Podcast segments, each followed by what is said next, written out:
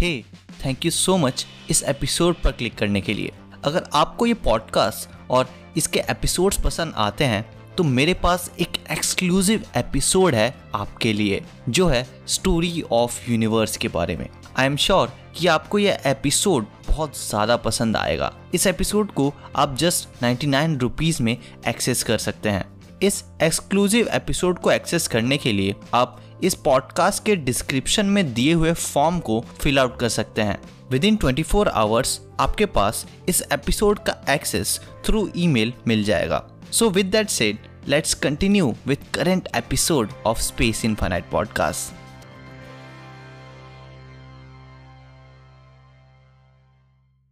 scientist और astronomers अब जानते हैं कि यूनिवर्स एक्सपैंड हो रहा है और वो भी एक एवर इंक्रीजिंग रेट पर। तो अगर ये एक्सपैंड हो रहा है तो आखिर किस मीडियम में? या अदर वर्ड्स में, आखिर हमारे इस नॉन यूनिवर्स के बियॉन्ड क्या है? हेलो फ्रेंड्स मैं हूँ शुभम और ये है स्पेस इनफाइनाइट पॉडकास्ट और इस एपिसोड में हम जानेंगे कि क्या यूनिवर्स का कोई एज है या फिर नहीं, या यूनिवर्स इनफाइनाइट है या फिर नहीं।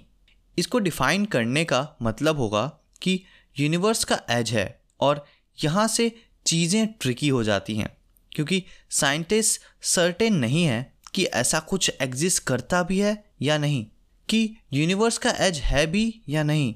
इसका आंसर भी डिपेंड करता है कि हम इसे कैसे देखते हैं। एक क्वेश्चन ये हो सकता है कि क्या हम किसी ऐसी जगह जा सकते हैं कि हम यूनिवर्स के बियॉन्ड देख पाएँ। उसी तरह जैसे हम एक बिल्डिंग के बाहर देख पाते हैं, शायद नहीं। और इसका एक ऑब्वियस रीज़न है कॉस्मोलॉजिकल प्रिंसिपल कॉस्मोलॉजिकल प्रिंसिपल के अकॉर्डिंग मैटर का डिस्ट्रीब्यूशन यूनिवर्स के किसी भी पार्ट में रफली सेम होगा यूनिवर्स के किसी भी दूसरे पार्ट के कंपैरिजन में. रिगार्डलेस आप कहीं भी देखें, यानी यूनिवर्स में मैटर लार्जर स्केल पर इक्वली डिस्ट्रीब्यूटेड है, हर जगह. या साइंटिफिक टर्म्स में कहा जाए तो यूनिवर्स आइसोट्रॉपिक है। कॉस्मोलॉजिकल प्रिंसिपल एक्चुअली कॉन्सिक्वेंस है इस आइडिया का कि फिजिक्स के लॉज सेम हैं हर जगह। लोकल वेरिएशंस काफ़ी हो सकती हैं स्टार्स गैलेक्सीज क्लस्टर्स एटसेट्रा में। बट लार्जर स्केल पर स्पेस रफली सेम ही अपीयर होता है हर जगह। और इसका इम्प्लीकेशन है कि प्रोबेबली ऐसी कोई जगह नहीं है जहाँ यूनिवर्स जस्ट एंड होता हो। या मैटर का डिस्ट्रीब्यूशन डिफरेंट हो, जिससे हम एक डायरेक्शन में देख सकें जहाँ यूनिवर्स का एज होने की पॉसिबिलिटीज़ हों। एक एनालॉजी जो ऑफन दी जाती है एजलेस यूनिवर्स को डिस्क्राइब करने के लिए, वो है एक बलून सरफेस की एनालॉजी एक एंट एक बलून के सरफेस पर वॉक करते रह सकती है और उसे कभी उस बलून का एज नहीं मिलेगा। उसके लिए एक बलून का सरफेस एक नेवर एंडिंग जर्नी की तरह होगा। इसके साथ साथ ना ही उस बलून का कोई सेंटर होगा। और हो सकता है कि हमारा यूनिवर्स भी एक थ्री डायमेंशनल वर्जन हो इसी बलून का। लेकिन आखिर यूनिवर्स एक्सपैंड कैसे कर सकता है? अगर इसका कोई एंड या एज है ही नहीं। बलून एनालॉजी का अगेन यूज़ करते हुए अगर बलून में और एयर भरी जाए तो बलून एक्सपैंड होगा और उसके सरफेस पर प्रेजेंट एंट ऑब्ज़र्व करेगी कि बलून सरफेस पर प्रेजेंट दूसरे पॉइंट्स उससे दूर होते जाएँगे और जितना दूर पॉइंट होगा, वो और ज़्यादा स्पीड से दूर होता जाएगा उस एंड से। हावेवर बलून्स एक्सपैंड होते हैं थ्री डायमेंशनल स्पेस में। प्रॉब्लम यह है कि ये यूनिवर्स पर अप्लाई नहीं होता। बाय डेफिनेशन यूनिवर्स ही सब कुछ कंटेन करता है। ये सब कुछ है। तो इसके बाहर कुछ नहीं होना चाहिए। लेकिन इस एनालॉजी के अकॉर्डिंग यूनिवर्स को एक हायर डायमेंशन के अंदर होना चाहिए, जो इसे कंटेन करता हो, जिसमें यूनिवर्स एक्सपैंड हो रहा हो। फिजिसिस्ट स्टेफन हॉकिंग ऑफन ये कहते थे कि ये होल क्वेश्चन ही सेंस नहीं बनाता, क्योंकि अगर यूनिवर्स नथिंग से ओरिजिनेट हुआ और इसने एवरीथिंग को एग्जिस्टेंस में लाया तो ये पूछना कि यूनिवर्स के बियॉन्ड क्या लाई करता है? ऐसा ही है कि ये पूछना कि नॉर्थ पोल के नॉर्थ में क्या है। वेल well, आप क्या सोचते हैं इस बारे में?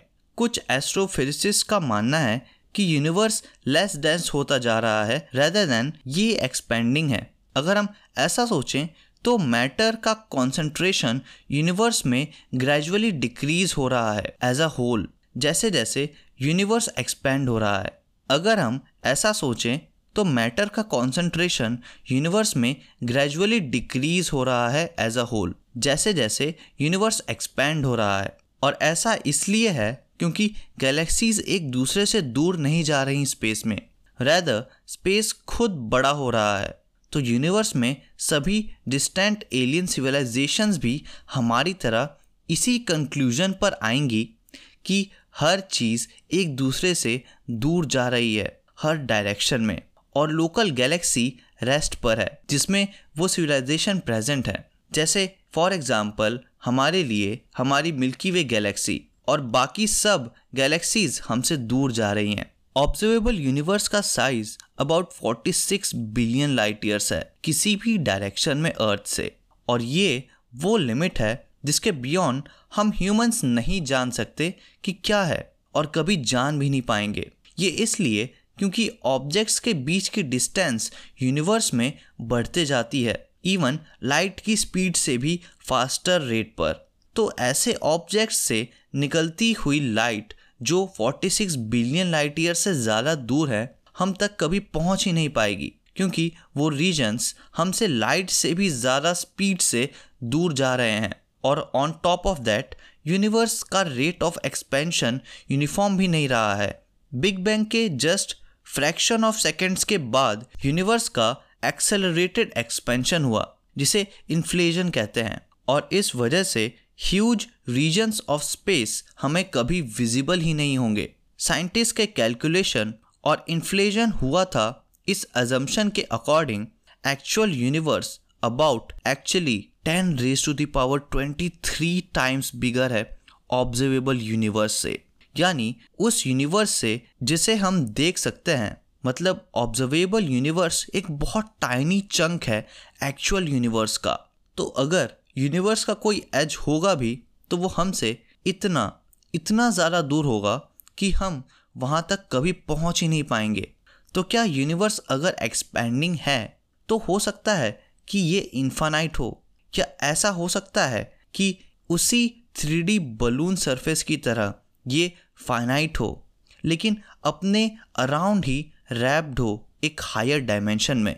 इस पर अभी ऑन गोइंग रिसर्च हो रही है कि क्या यूनिवर्स एक कर्विंग स्पेयर की तरह है कि अगर आप एक डायरेक्शन में ट्रेवल करो तो इवेंचुअली वापस उसी पॉइंट पर लौट आओ। या फिर ये एक नेवर एंडिंग इन्फानाइट शीट की तरह है। क्या हो सकता है यूनिवर्स एक हायर स्पेशियल डायमेंशन में हो, जहाँ ऐसे और दूसरे यूनिवर्सेस प्रेजेंट हों। वेल well, वो ऑल टुगेदर डिफरेंट कॉन्सेप्ट है। बट हम इतना तो जानते हैं कि इवन अगर यूनिवर्स का कोई एज है तो भी हम ह्यूमंस शायद वहाँ तक कभी भी ना पहुँच पाएँ। और इसकी पॉसिबिलिटी भी है कि यूनिवर्स इस तरह से शेप्ड हो कि इसकी कोई बाउंड्री ही ना हो। और इस सेंस में यूनिवर्स और स्पेस हमारे लिए ट्रूली इन्फानाइट है। So friends that's it for this episode and I hope कि आपको यह एपिसोड पसंद आया होगा। अगर आप इस एपिसोड को स्पॉटिफाई पर सुन रहे थे तो make sure to share with your friends and if you are watching this on YouTube make sure to give it a thumbs up and subscribe to the channel if you are new to the channel और मुझे आप comment section में बताइए कि हम और किन topics पर वीडियोस या फिर ऐसे पॉडकास्ट या फिर इन टॉपिक्स को और कैसे इंटरेस्टिंग तरीके से डिस्कस कर सकते हैं। Thanks for watching and stay tune to space infinite